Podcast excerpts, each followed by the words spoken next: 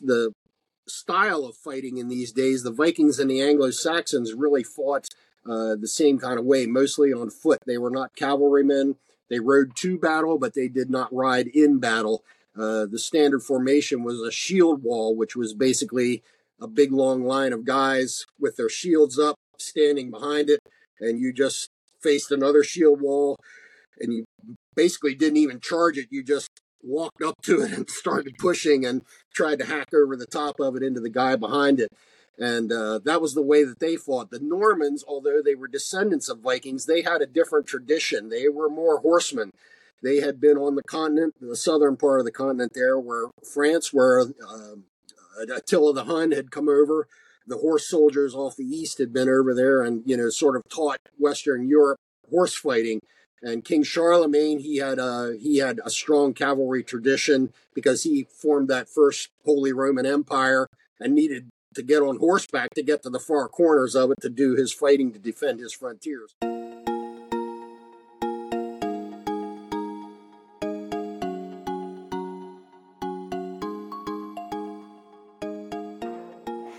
Hi, everyone. This is AJ Woodhams, host of the War Books podcast, where I interview today's best authors writing about war related topics.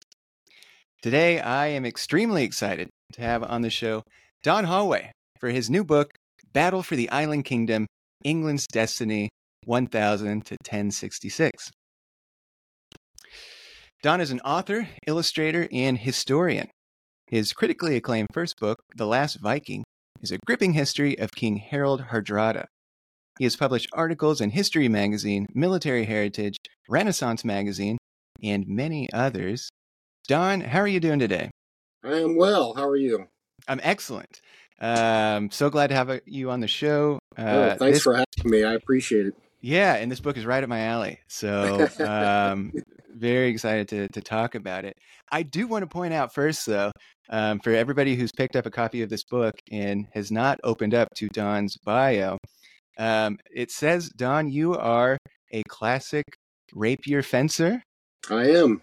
What got you into that? Because I think this is a first for the War Books podcast. Ah, well, you know, I I have to say, when I was a kid, I saw the Three Musketeers movies, the two from it was seventy three and seventy four. I think they filmed them both at the same time, but released right. them separately. And these, uh, one of my uh, fencing instructors said that's one of the few Three Musketeers movies where it actually looks like the guys are trying to kill each other instead of just dancing. And uh, I was just so fascinated with that, and never knew where to go to learn more about it. Always wanted to try it. And uh, years ago, probably 10, 15 years ago now, I started um, modern fencing with a foil, you know, like a radio antenna kind of. Sword. Well, okay, I'm glad you explained that because I, I, I actually know nothing about fencing or yeah or... yeah. Well, and I did that for a couple of years, uh, but then a, a, rapier fencer. A rapier is the kind of sword that the musketeers used. It's a lot yeah. longer, a lot heavier, a lot stiffer. Uh, we had a interest in that is is gaining ground here lately in, in the West, and uh, we had an yeah. instructor come in, and uh, man, that that was actually what I was gravitating towards the whole time. I mean, the foil is cool, but it's it's very stylized. Uh, you you get out because you just get, you get a little tap that okay real life it wouldn't hurt you, but you sure. lose the point. Whereas if you get hit with a rapier, you get hit. I don't imagine there were there was any rapier fencing going on in the Viking era, which you write about, though. From no, there was not. Toward uh, the rapier evolved. Uh, the rapier was actually more of a civilian weapon in this in the 17th century. When you saw them, there were still heavier swords on the battlefield, but the rapier was a civilian weapon, wasn't and okay. You didn't figure you were going to have to go through somebody's armor this was if you sure. bumped into a guy in a bar and you got into a scrap, you took him outside and you went at it. Right. Wow. Well, um, yeah, maybe the, the Viking equivalent is is taking some battle axes or. right. well, I haven't uh, found an instructor in battle axe uh, yeah. fighting yet. uh, well, uh, well, Don. One of the, the questions that I like to I like authors to start out by by answering for the show is uh, if uh, first, in your own words, you just tell the audience what is your book about? Well, a lot of uh, there's a lot of books been written about uh, 1066, the year of three battles. uh, when uh, the Vikings and the Normans uh, invaded England, and the Normans actually, spoiler alert, the the Normans conquered England in 1066. But there aren't that many books written about uh, the decades leading up to that, when the Vikings and the Anglo Saxons who lived in England at that time went back and forth and back and forth for 60 years, uh, just constant warfare. Uh, and you know to try and figure out who was going to run the place and the Vikings got a hold of it for a little while, and then the Anglo Saxons took it back over again, and all this happened before the, the Normans ever showed up on the scene. And meanwhile, Duke William of Normandy, he was uh, living a real vagabond's existence. I mean, he was the odds against him even living to adulthood were were extremely high against it, and uh, he led a pretty exciting lifestyle to the point where he conquered a dukedom and then turned around and conquered a kingdom. And I just thought, boy, nobody ever talks about this. I mean, the first article I ever wrote back in the 90s was about the Battle of Hastings. And uh, at that point, I knew very little about what had happened before that. Nobody ever talks about that.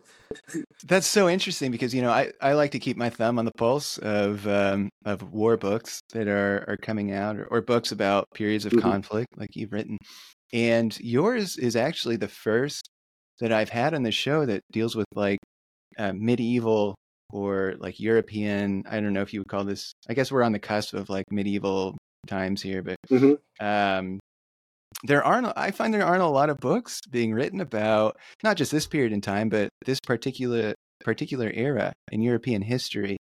Um, why do you why do you think that is?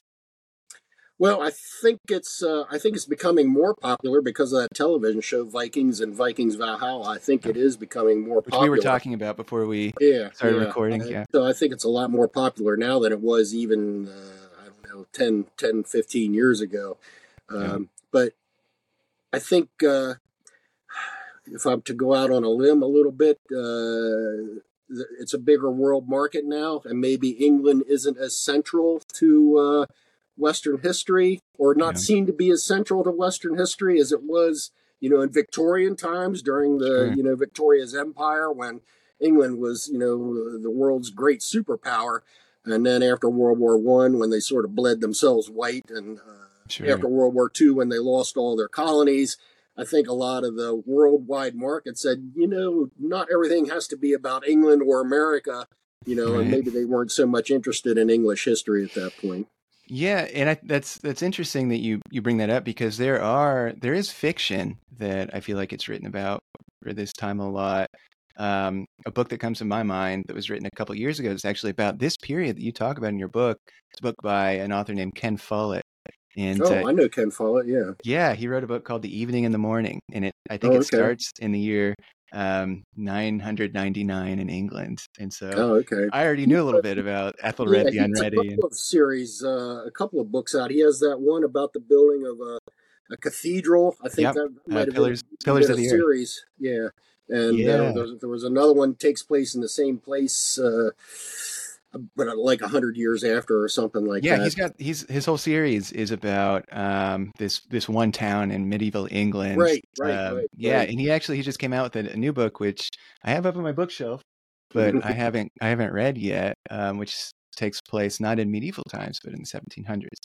Anyway, uh, what I'm uh, getting at is um, for for some reason it's been hard to find nonfiction books that uh, that cover this, this period of time. So glad you so wrote it. Maybe I can like capture the entire market. I think you got the market here, Don.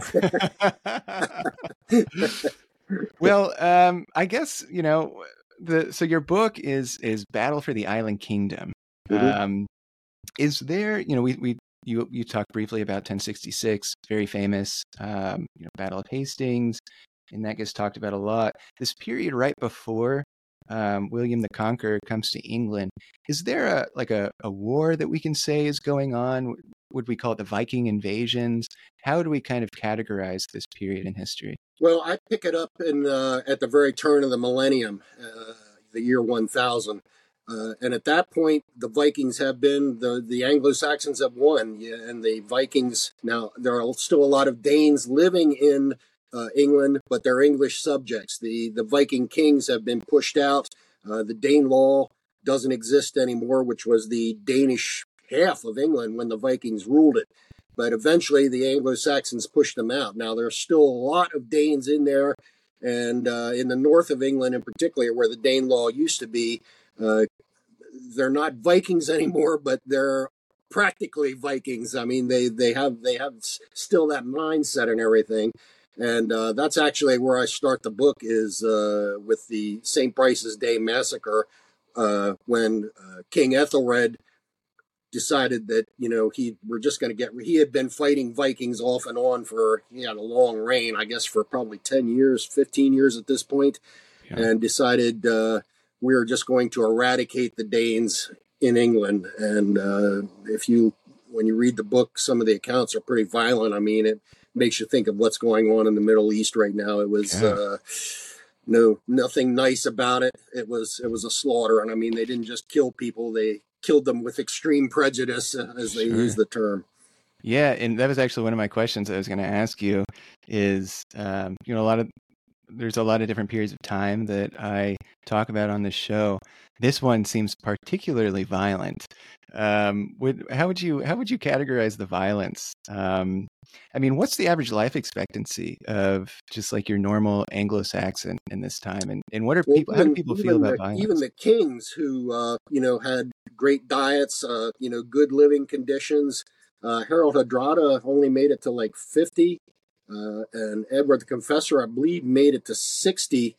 But uh, you know, the vast majority of people never made it half that far. I mean, there was just constant disease. I make I make a point of the in the book of there. They even had a term for it called elf shot, which was you know they envisioned it as a, an invisible elf shot you with an arrow. It just stood for death by random chance. I mean, there was so much disease. If you got a wound and it got infected, you were as good as dead.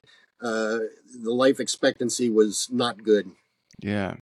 Well, um, take us on a tour of. We'll start in the year 1000. So you had just mentioned a little bit about so the Viking, the relationship between the Vikings and England um, is is they previous to the year 1000 they had invaded England, conquered it, but were pushed out by uh, I believe Alfred, King Alfred, Alfred the Great. Yeah, uh, yeah. Alfred pushed them back. He didn't. He wasn't ultimately there when they left, but uh, he got it all started. He basically the Anglo Saxons' problems were they hated each other. Mercia and Wessex, they had these different areas and they didn't like each other any more than they liked the Vikings. It was Alfred that really got them together and said, Look, set your differences aside. We're Anglo Saxons. If you got to hate somebody, hate the Danes and let's push them out. So he was the one who sort of got that started.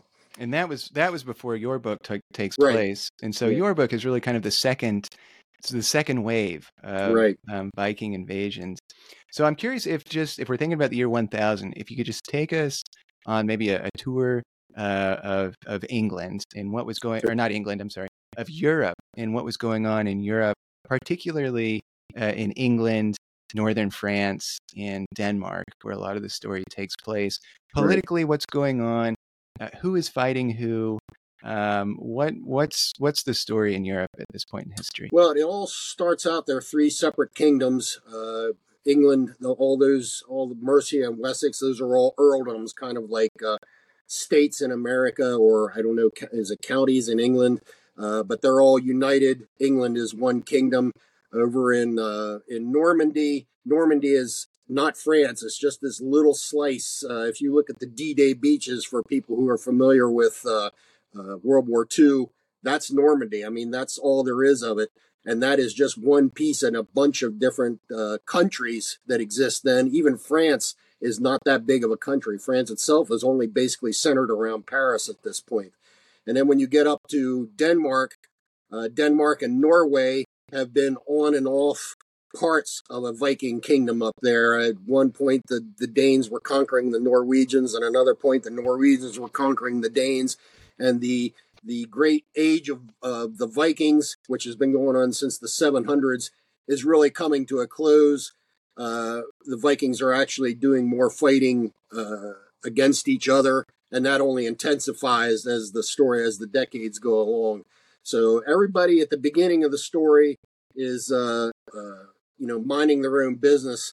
but uh, the Vikings have been coming over and sort of resuming raiding on England. You have the King Svein Forkbeard, uh, and he is trying to step up the raids, bring in some more money to uh, to his uh, to Denmark. And part of one of his allies is Normandy. He's been stealing stuff in England, taking it across the Channel in his dragon ships, and selling it in uh, Normandy. Uh, Duke William hasn't been born yet. King Ethelred in England he says, well, you know, we cannot take these Vikings. They are defeating us every time they come over here. We just can't stand against them.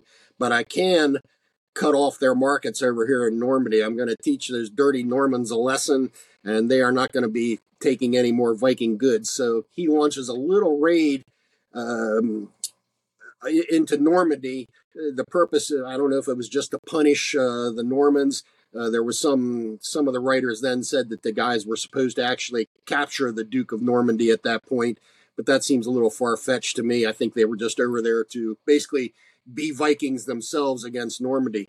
Well, the Normans, the Normans were ex-Vikings; they were descendants of Vikings, and pretty much dealt the Anglo-Saxons a, a, a big defeat right there at, at the beginning. That's actually the first incidents in the book, and I say that the the war between England and France, which really went on for like 800 years if you count the Hundred Years' War and Napoleonic Wars. To me, to my mind, really got started right there around the year 1001, 1002. Yeah, isn't that so interesting that I mean we're going to skip ahead way ahead here, but England and France had been at war for like 800 years and then World War 1 comes around and all of a sudden they're on the same side. I always find that just completely fascinating. Well, it's because they had a new common enemy in Germany. Sure. Uh, that tipped the balance of power. yeah. Well, let's uh, coming back to the year 1000. Um, what's warfare like at, at this time in history? Um, are there are there big armies fighting each other? What kinds of weapons are being used? What are some of the tactics? What's what's war like? you don't see too many mercenary armies. Uh, nobody really has a standing army. It's more or less like uh, these guys are all farmers for the most part of the year until the king sends the word around we're going to go raiding or we're being raided. Grab your swords and join me, and we're going to, you know, have our have a war here or whatever. Uh, but so not professional soldiers. No, not prof- well each one uh, each one of the kings, the the English kings had, and the Vikings had their house carls, which was their household guard, and those guys were paid soldiers. Uh, they were you know professional soldiers, but there weren't that many of them. They were kind of the elite. Uh, this the style of fighting in these days, the Vikings and the Anglo Saxons really fought uh, the same kind of way, mostly on foot. They were not cavalrymen. They rode to battle, but they did not ride in battle uh, the standard formation was a shield wall, which was basically a big long line of guys with their shields up, standing behind it, and you just faced another shield wall, and you basically didn't even charge it. You just walked up to it and started pushing and tried to hack over the top of it into the guy behind it. And uh, that was the way that they fought. The Normans, although they were descendants of Vikings, they had a different tradition. They were more horsemen. They had been on the continent, the southern part of the continent there, where France, where uh, Attila the Hun had come over. The horse soldiers off the east had been over there and, you know, sort of taught Western Europe horse fighting. And King Charlemagne, he had a he had a strong cavalry tradition because he formed that first Holy Roman Empire and needed to get on horseback to get to the far corners of it to do his fighting to defend his frontiers. So they kind of passed that on to the Normans. So the Normans had a different fighting style than either the Vikings or the Anglo Saxons. Now, do you think, I mean, fast forwarding up to 1066, because mm-hmm. obviously, mm-hmm. you know, the Normans conquer uh, England, do you think that gave them a pretty significant advantage over uh, the the Vikings and the English? Yeah, I, when you look at the Battle of Hastings, you look at that as a battle of cavalry against uh, against the shield wall but the shield wall was impervious to cavalry if you held it, if you stayed in formation, because you had all these shields and spears sticking out between them, and horses will not throw themselves on a hedge of spears. They're smart enough to do that. Uh, they'll hit the brakes, and the, the guys in the shield wall, what they're hoping for, their ideal solution is for the guy on the horse to fly over its neck and land in front of them where they can kill him. So a shield wall, if it remains intact, can hold off cavalry. Actually, uh, King Harold Godwinson found that out earlier in 1066 when he fought the Vikings at Stamford Bridge because they had a shield wall. And he, having been uh, spent some time in Normandy by this time, was trying out cavalry tactics. And his his cavalry could not break through the shield wall until the Viking shield wall broke. Then they were then they were able yeah. to get through. Well, let's talk about some of the uh, the leaders and the figures in your story. Um, let's start with the Anglo Saxons mm-hmm. and Ethelred the Unready, uh, as right. he is known. Mm-hmm. First off, um, why is why does he have the nickname the Unready? And then, if you just talk about him as a leader, what he was like, his personality. Um, well, the uh, he's he's called the Unready because in in Old English, uh, his name the nickname was unread, but that doesn't actually mean unready. It means uh, ill advised because his name, Ethelred, actually means well advised. So the nickname was kind of applied to him because he was a pretty disastrous king. So everybody called him unready, the ill, unread, the ill advised. But I don't think anybody called him that to his face. And I don't, I'm not sure that they even called him that while he was living. I think that name was kind of applied to him later on after he was gone. Well, what what what was he like as a person? What was his personality? Was he um I don't know, a particularly vicious man? Was he liked by the public? Um what what kind of defines his his style? I don't think he was uh not I think he was well liked and I don't think he was even really that bad of a king. I mean, most of the kings in that era could not stand against the Vikings. The Vikings the Vikings tried to avoid pitched battles in the first place. They were raiders.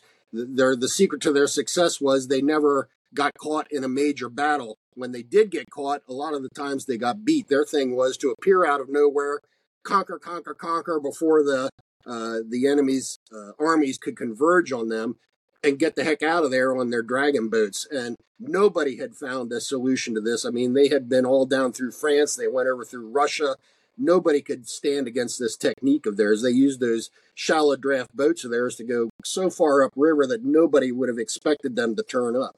So I don't think Ethelred can really be uh, blamed as a bad king for not being able to defeat the Vikings.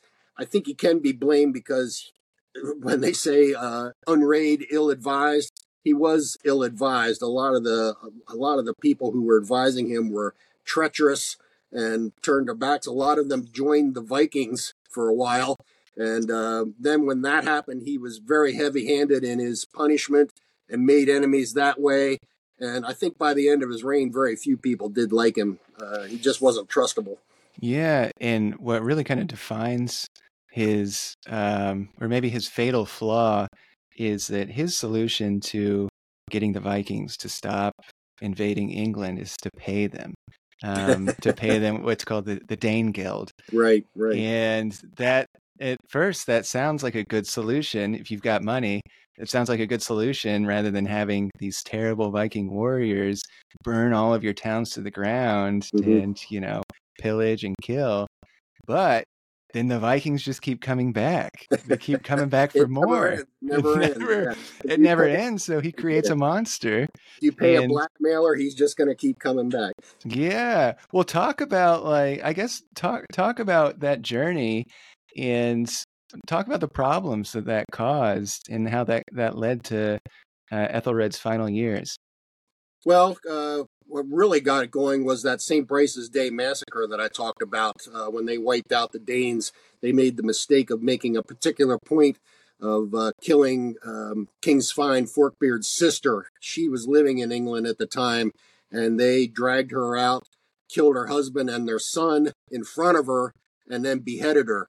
And when word of this got back to uh, Denmark and King Svein, now now it's beyond just getting money. Now it's now it's a blood feud. You know, somebody has to die for this, and he was not. I mean, he was still. His men were going to demand to have uh, you know money for doing this, but he was in it just for the destruction. At this point, he was there to exact vengeance for this death. And that's basically the history of England for like the next 10 or 15 years is fine just coming over and just widespread murder and pillage uh, and Ethelred being basically powerless against it. That's pretty much the early decades yeah. of the of the of the century. Well, let's let's shift a little bit to the leadership of the Vikings. Um, well, first, so are, would would you say the Danes and the Vikings are those the same people? I know they didn't call themselves yeah, Vikings. Danes, the Danes and Norwegians, and even the Swedes are what we think of as Vikings. Now, the Swedes mostly went uh, east into Russia, but the Norwegians and the Danes in various different periods were coming over uh, into to England. They they moved west and conquered uh, England. And they did not call themselves the Vikings, correct? That was a later. Yeah, the Viking. Uh, Viking was more of a verb than a noun. You went okay. Viking. It was it was a term that meant raiding. But I imagine the people that uh, they raided heard that word enough that that's what sure. they started calling them. in in Viking culture was was basically raiding was was that underpinned society, right. correct? That was right. I mean, part. as I said, most of these guys, most of the Vikings were farmers for most of the time, but a couple of times a year, you know, we're running a little low. We could use some money, and let's all hop in our dragon ships and go over to England and you know steal some money and do that a couple of times a year. Uh, they very rarely stayed over the winter. After the Danelaw, they didn't stay too much over the winter. Uh, they would come over and raid and go back. Now, again, as the decades go on, that kind of changes. We'll talk about the leadership for uh, the Danes uh, during mm-hmm. this period you write about in your book. Well, Svein Forkbeard, he's uh, after about 10 or 15 years of this, he has pummeled the English into so much submission that he is starting to think, you know, I can re- resurrect the Dane law again. And uh, he already has Denmark and Norway. He's the ruler of both at this point. And if he adds England to this, that's that's a uh, that's that's what's called the North Sea Empire. Uh, two two different sides of the North Sea up there, and he's gonna he can be the king of all that. So that becomes his goal.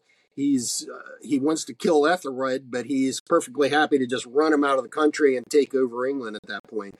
Um, he has a son, uh, King. He has a son Harold and a son Canute, and he was going to set them both up as kings on opposite sides of the North Sea. So that's that's his goal as time goes by, and he sees that he can actually subdue the English again.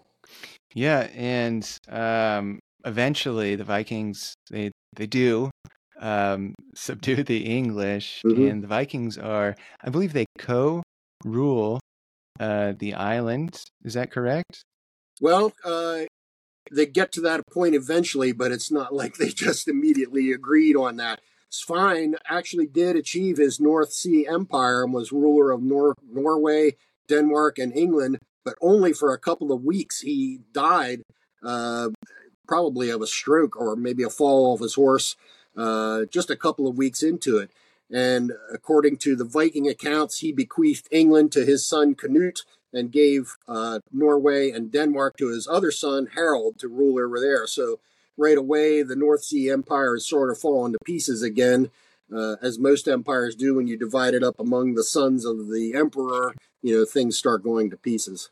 So, so Canute um, is not. He's at this point. He's still basically a teenager. His uh, according to which count you account you go by, his age can be like early 20s down to like 10 so I assume that he's somewhere in the middle of that.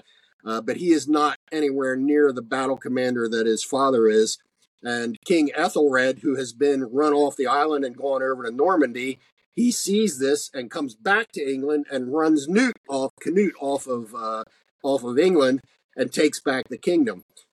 It, it, again, it goes back and forth and back and forth. Canute goes over to Norway, gathers up his troops, comes back to England, the war resumes again, and for decades you have these armies just marching back and forth over England and killing who's ever there on the assumption that they were aiding the other side when the other side was in charge.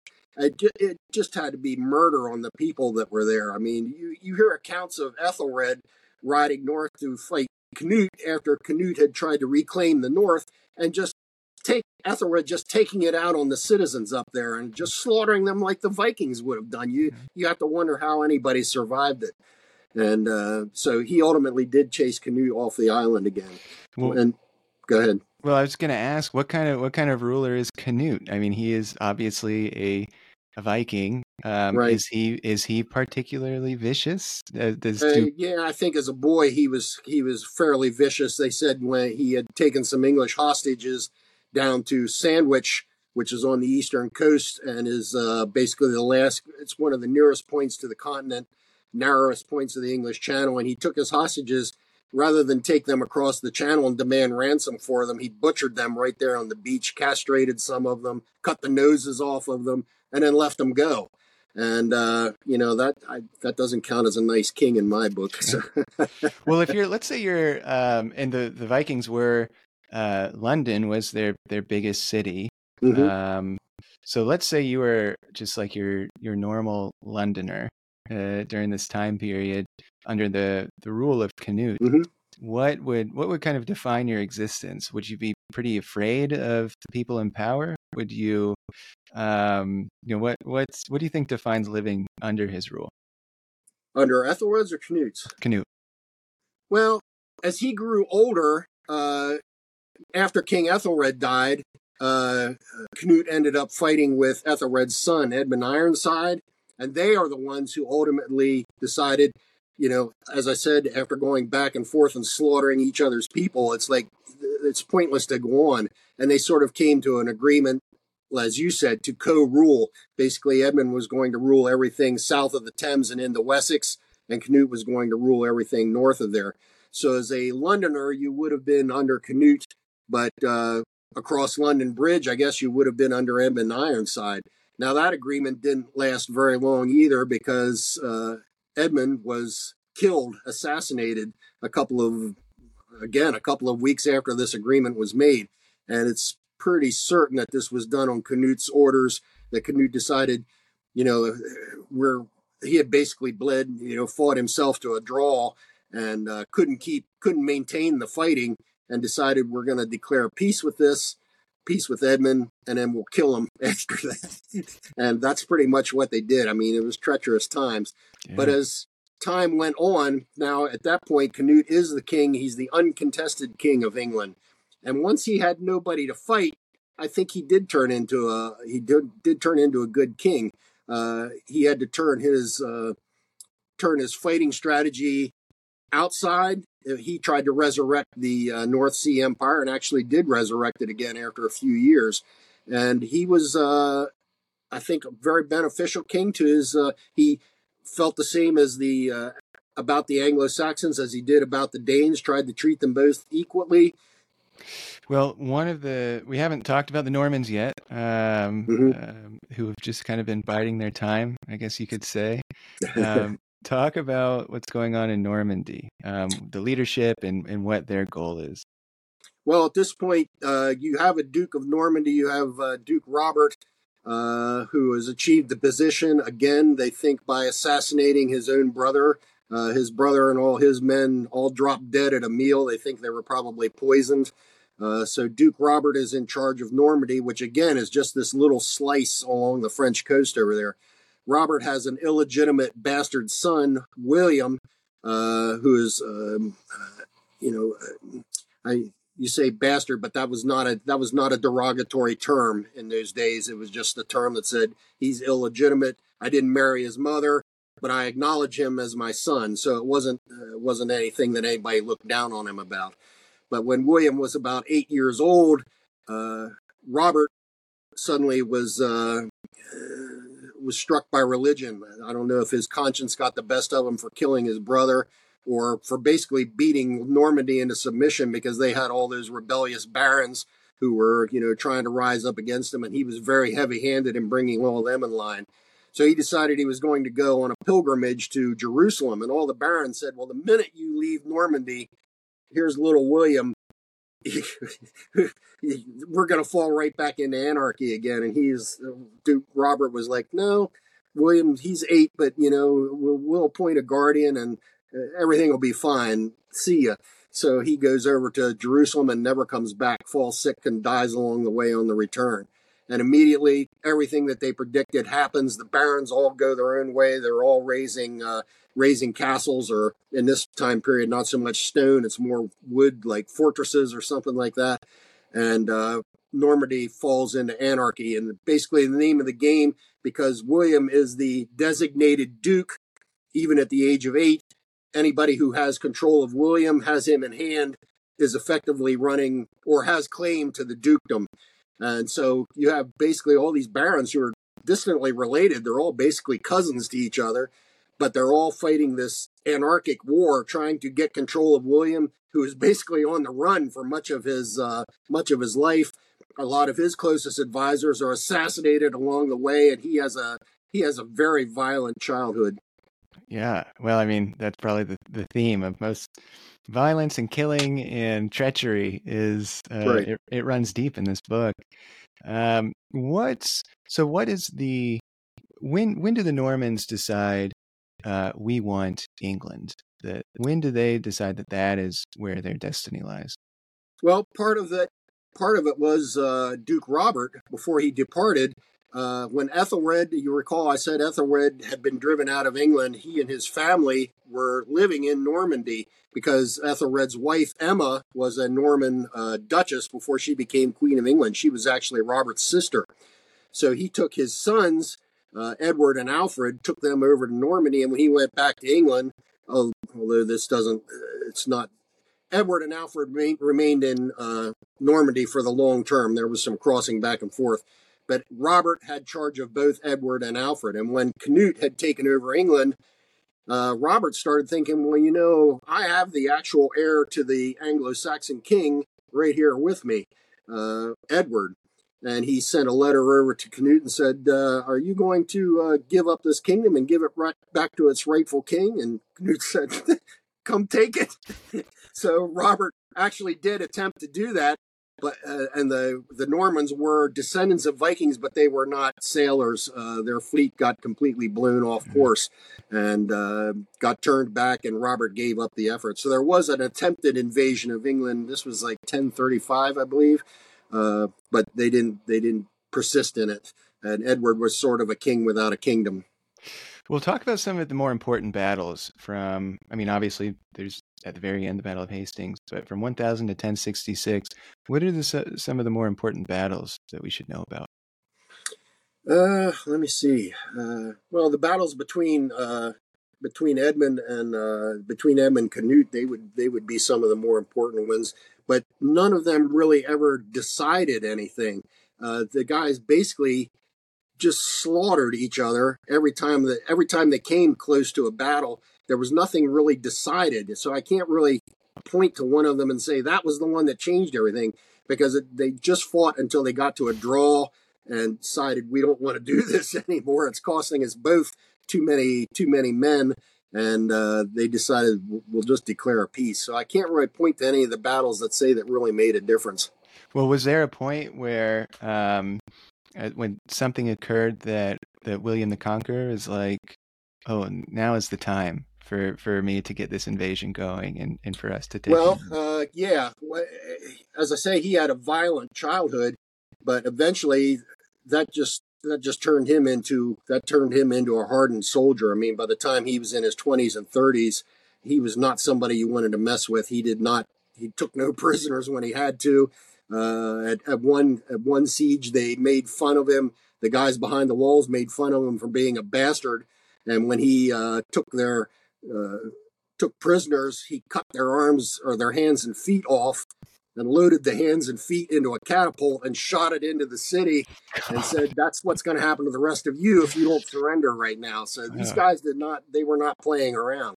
But uh, what really happened was uh, King Edward the Confessor uh, had ultimately returned to England uh, at the invitation of one of Canute's sons. After Canute died, uh, his son Harthacnut uh, invited, so this would be his half brother Edward, because uh, Canute had remarried uh, to Emma. Actually, the, the, the soap opera is just ongoing. Canute had married Ethelred's old queen, so you have these half brothers here, and uh, Harthacnut, the Viking half brother, invited Edward, the English half brother, over to England as a co king. And as luck would have it, Harthacnut died shortly after that. Whether he was assassinated or not, nobody knows. Uh, seems mighty coincidental, in my opinion. But Edward ended up ruling the king or ruling the kingdom, uh, became known as Edward the Confessor. The, the crux of the matter is he did not have an heir. Uh, so he, have, being half Norman on his mother's side, has invites uh, Duke William, who has now conquered his dukedom, dukedom, invites him over to England and says, I would like you to have this kingdom after I die. I don't have any sons. I would like you to have it. Uh, if you believe the Norman accounts, that was that was William's claim to the kingdom. If you believe the English accounts, it never happened. William goes back. This is in the 1050s. William goes back to Normandy, and uh, pretty much that's all forgotten. Now, when Edmund or Edward dies in 1066, the very first week of 1066, he reneges on that promise and gives it to gives the kingdom to Harold Godwinson. He is now the second most powerful man in the kingdom. He's uh, the Earl of Wessex. They call him Sub Regulus, the Under King, and Dux Anglorum. They call him Duke of the English. And uh, Edward uh, says, you know, I'm dying. I want you to have the kingdom. Just completely makes makes it a whole different offer to uh, Harold Godwinson, which Harold, hearing this from the king, accepts. Duke Norm, Duke William of Normandy hears this and says, "Wait a minute, I've been promised this kingdom. You are not the rightful king." And Harold says, well, "No, I'm the rightful king. You're over there. Tough luck. That's uh, you know that's your problem. You think you can take it, come take it." And uh, that that's where William sees this as a mortal insult. Now he's been uh, shamed in front of his men, and he's going to do what none of the Normans were able to do, which is build a fleet and sail over to England and, and conquer. So well, it's the original Game of Thrones uh, in this time period. I think that story was based on the War of the Roses. I think, was if it? I remember right. Well, what do you, what surprised you most in your research about this time period? Uh, just how treacherous everyone was. I mean, everyone was, uh, you know, just a backstabber. You could not, uh, you could make whatever agreement you wanted to make with somebody, and man, the minute was it was to their advantage to to double back on that. They did. I mean, there is so much betrayal throughout this book that I don't know how anybody I don't know how anybody trusted anybody else. I don't I don't know how you did it. You just basically had to have enough power on your side that no one would defy you. That was that was the whole goal. Now, would you say that we obviously these days we think of the Vikings as being um, pretty brutal, but it sounds like the Normans and the Anglo Saxons were in a lot of ways just as brutal. Would you say that that's the case? I would say that. I mean, everybody, nobody took prisoners in those days. I mean, everybody was evil uh, I mentioned about uh, King before they became kings.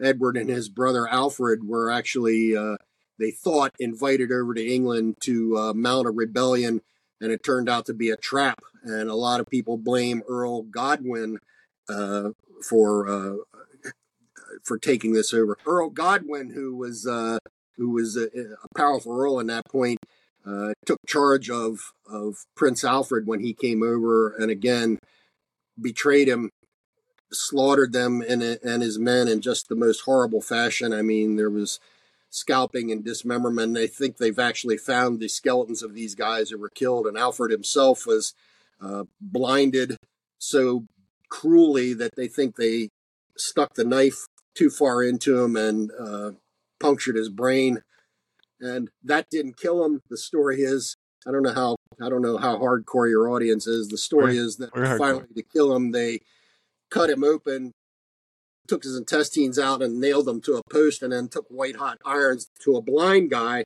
and drove him around the post until his guts were drawn out of him. That's you know, it, it's imaginative. Give them points for sure. imagination, right? wow. Well, what do you think? Like, even like the biggest enthusiast of of this time period, what do you think? Even the most diehard, like I know all about the Vikings. What do you think there is to learn um, uh, about about this period of time? What do you think well, they would be surprised to learn? I, you know, I think the life was I think the life was not as romantic and as uh, as easy as it's shown in some of the shows. You know, it's it's not Hollywood. It's like like I was just saying, it's uh, it's violent, it's bloody. if you're not being killed in a raid, you're dying in a blood feud with your neighbors or just of disease because the water was so foul with bacteria and everything that they knew nothing about. Life was short. And, uh, you know, it's a romanticized view if you think you want to go back there and live in those times. I guarantee you did not. We we're a lot better off the way things are now. Well, I'm curious what you what personally what got you interested in um, the Viking era or or this particular era? Actually, it started with that first book about Harald Hardrada because he, uh, the Viking king, the Norwegian king, he is actually present through this whole story, but he's off. He's off in uh, Constantinople. He's he appears at the beginning and then he's off off screen, off stage, and returns at the very end. But he lived such a such an incredible life. He lived the Vikings' life, uh, and I always thought he would be a great subject to write about. And I just never thought in a magazine article would do him any justice. But then when my agent said uh, Vikings are hot right now because of this Viking show on TV, you know, do you know anything about Vikings? And I was like, let me tell you a story. And that was what really got me into it. And then, as I say, as I researched that, then it was like, wow, while he's over here in Constantinople, there's all this stuff going on here in England that people have completely forgotten. And I just thought it's, uh, you know, Vikings Valhalla, I don't they really mess with the story, and I don't know why they had to, why they took it upon themselves. The It's more like they took all the, they took the characters' names and a couple of events, and then they just threw them all together. And it's really it, the story is already there. I mean, it goes on for decades. It's a soap opera with people appearing and you know disappearing, uh, getting killed, and having kids, and it's a it's a great story in itself. I I, I don't know why they had to mess with it. Now, do but you it's, think it's entertainment, not a documentary? I guess. sure. Yeah. Um, good point. Um, now, this is there anything that for for like the Viking Age? Um, is is there is there more to be explored about about it still? Do you think that there's there's more that still needs to be told about Vikings, or do you think that that maybe well, the Viking Age really ended in 1066. That's what they call the end of the Viking Age when Harald Hardrada finally returned to the stage and invaded up north, and uh, spoiler alert, got killed. Uh, they really call his death the end of the Viking Age. But I think if you go back further uh, to the time of King Alfred and the Danelaw I mean, there was certainly a whole nother batch of treachery and, uh, you know, soap opera goings on back then. I, yeah, there's definitely another story back then. Well, uh, Don, this has been a, a really great uh, interview. Uh, again, this topic is um, it's just, it's I think maybe for me as as an American, not having grown up in like a place that was, you know, that goes back um, mm-hmm. into like medieval European history, but you know we're still obviously very tied to that. Um, I, it's just fascinating, and I feel like I don't read enough books about it. Um, I'm curious if you got, are you working on anything uh, next? What what else is on the horizon for you? Well, I'm sort of working on a proposal about, uh, uh, and I haven't even submitted it yet, so I don't know how much I should say. It could be completely rejected. I'm I'm kind of interested in Oliver Cromwell. I think he was such a uh, turning point in history and I, am working on the proposal, but I haven't submitted it yet. And uh, who knows? It may go somewhere. It may not. I don't know. All right. So you're uh, turning turning away from the Viking Age, but turning back to the. Uh, we started off talking about uh, classical rapier fencing. Right. I believe that yeah. is the age of the musketeers. Yes, I, the 17th century has actually been my uh, primary point of interest. I mean, I, I like the Viking Age, but the 17th century. I'm a member of a reenactment group that does 17th century and uh, I just find that whole century to be yeah. completely fascinating. I mean, on one hand, you've got the it's such high civilization, like you think of Louis uh, Louis the Fourteenth and Versailles, you know that magnificent palace, and then at the same time in Germany, at the exact same time, a couple hundred miles to the east, you have the Thirty Years' War, where Catholics and Protestants are exterminating each other. I mean, they say that some parts of Germany lost half its population. I just think that's a uh, it's such a conundrum. I mean, it's hard to get your head around that. And basically, the same thing was going on in England when you see the Eng- uh, the English Revolution, the English Civil Wars. There were some uh, battles of extermination going on there as well. And uh, again, I'd like to explore that. Yeah, the Thirty Years' War in particular is is fascinating to me. Mm-hmm. Um, maybe it's because uh, you don't read too much about it, or because it was so convoluted that yeah. you know there's just so much going on. It was so it was so indecisive. It was like those wars in England. It went on for thirty years. the The whole the whole starting point was when the the defenestration of Prague, where they the the Protestants threw the three Catholic uh, officials out of a third story window. The king's officials uh, the emperor's officials actually, and they all three survive, but everybody declares war. 30 years later, the last battle of the war is on a bridge practically in sight of that uh, of that window that they threw them out of. Hardly anything changed. All those millions of people dead. Uh, it's just well, yeah, it's, I say it's hard to wrap your head around it. One of the themes on the War Books podcast that comes up again and again is how futile uh, yeah. most most wars actually are, and how little actually changes uh, as a result of them. Unfortunately.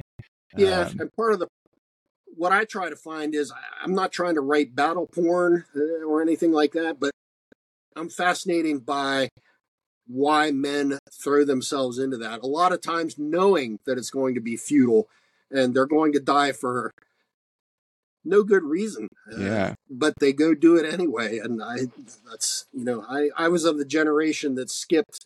I, I, I got out of all that. I was at the generation after Vietnam, too old for Vietnam, too young for Grenada and all these other ones, or too old for that by then.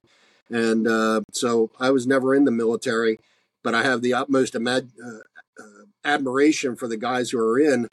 Uh, and, you know, you just hope that their sacrifice isn't in vain. Uh, Don, if uh, readers want to stay in touch with your work, want to see what you're up to and what you're doing, how can people stay in touch with what you're doing? Well, you can visit my website, which is donhollway.com. That's H O L L W A Y.com. But uh, for free sample chapters of Battle for the Island Kingdom and links to buy it on Amazon or the outlet of your choice, you can go to battlefortheislandkingdom.com or just for short, B4TIK.com. And again, sample chapters free to read. Uh, Don, uh, thank you so much for coming on the show today. Um, everybody, check out uh, Battle for the Island Kingdom England's Destiny, uh, 1066 by Don Hollway. Go buy a copy, go check it out from your library. Well, Don, thank you so much for your time today. Thank you for having me.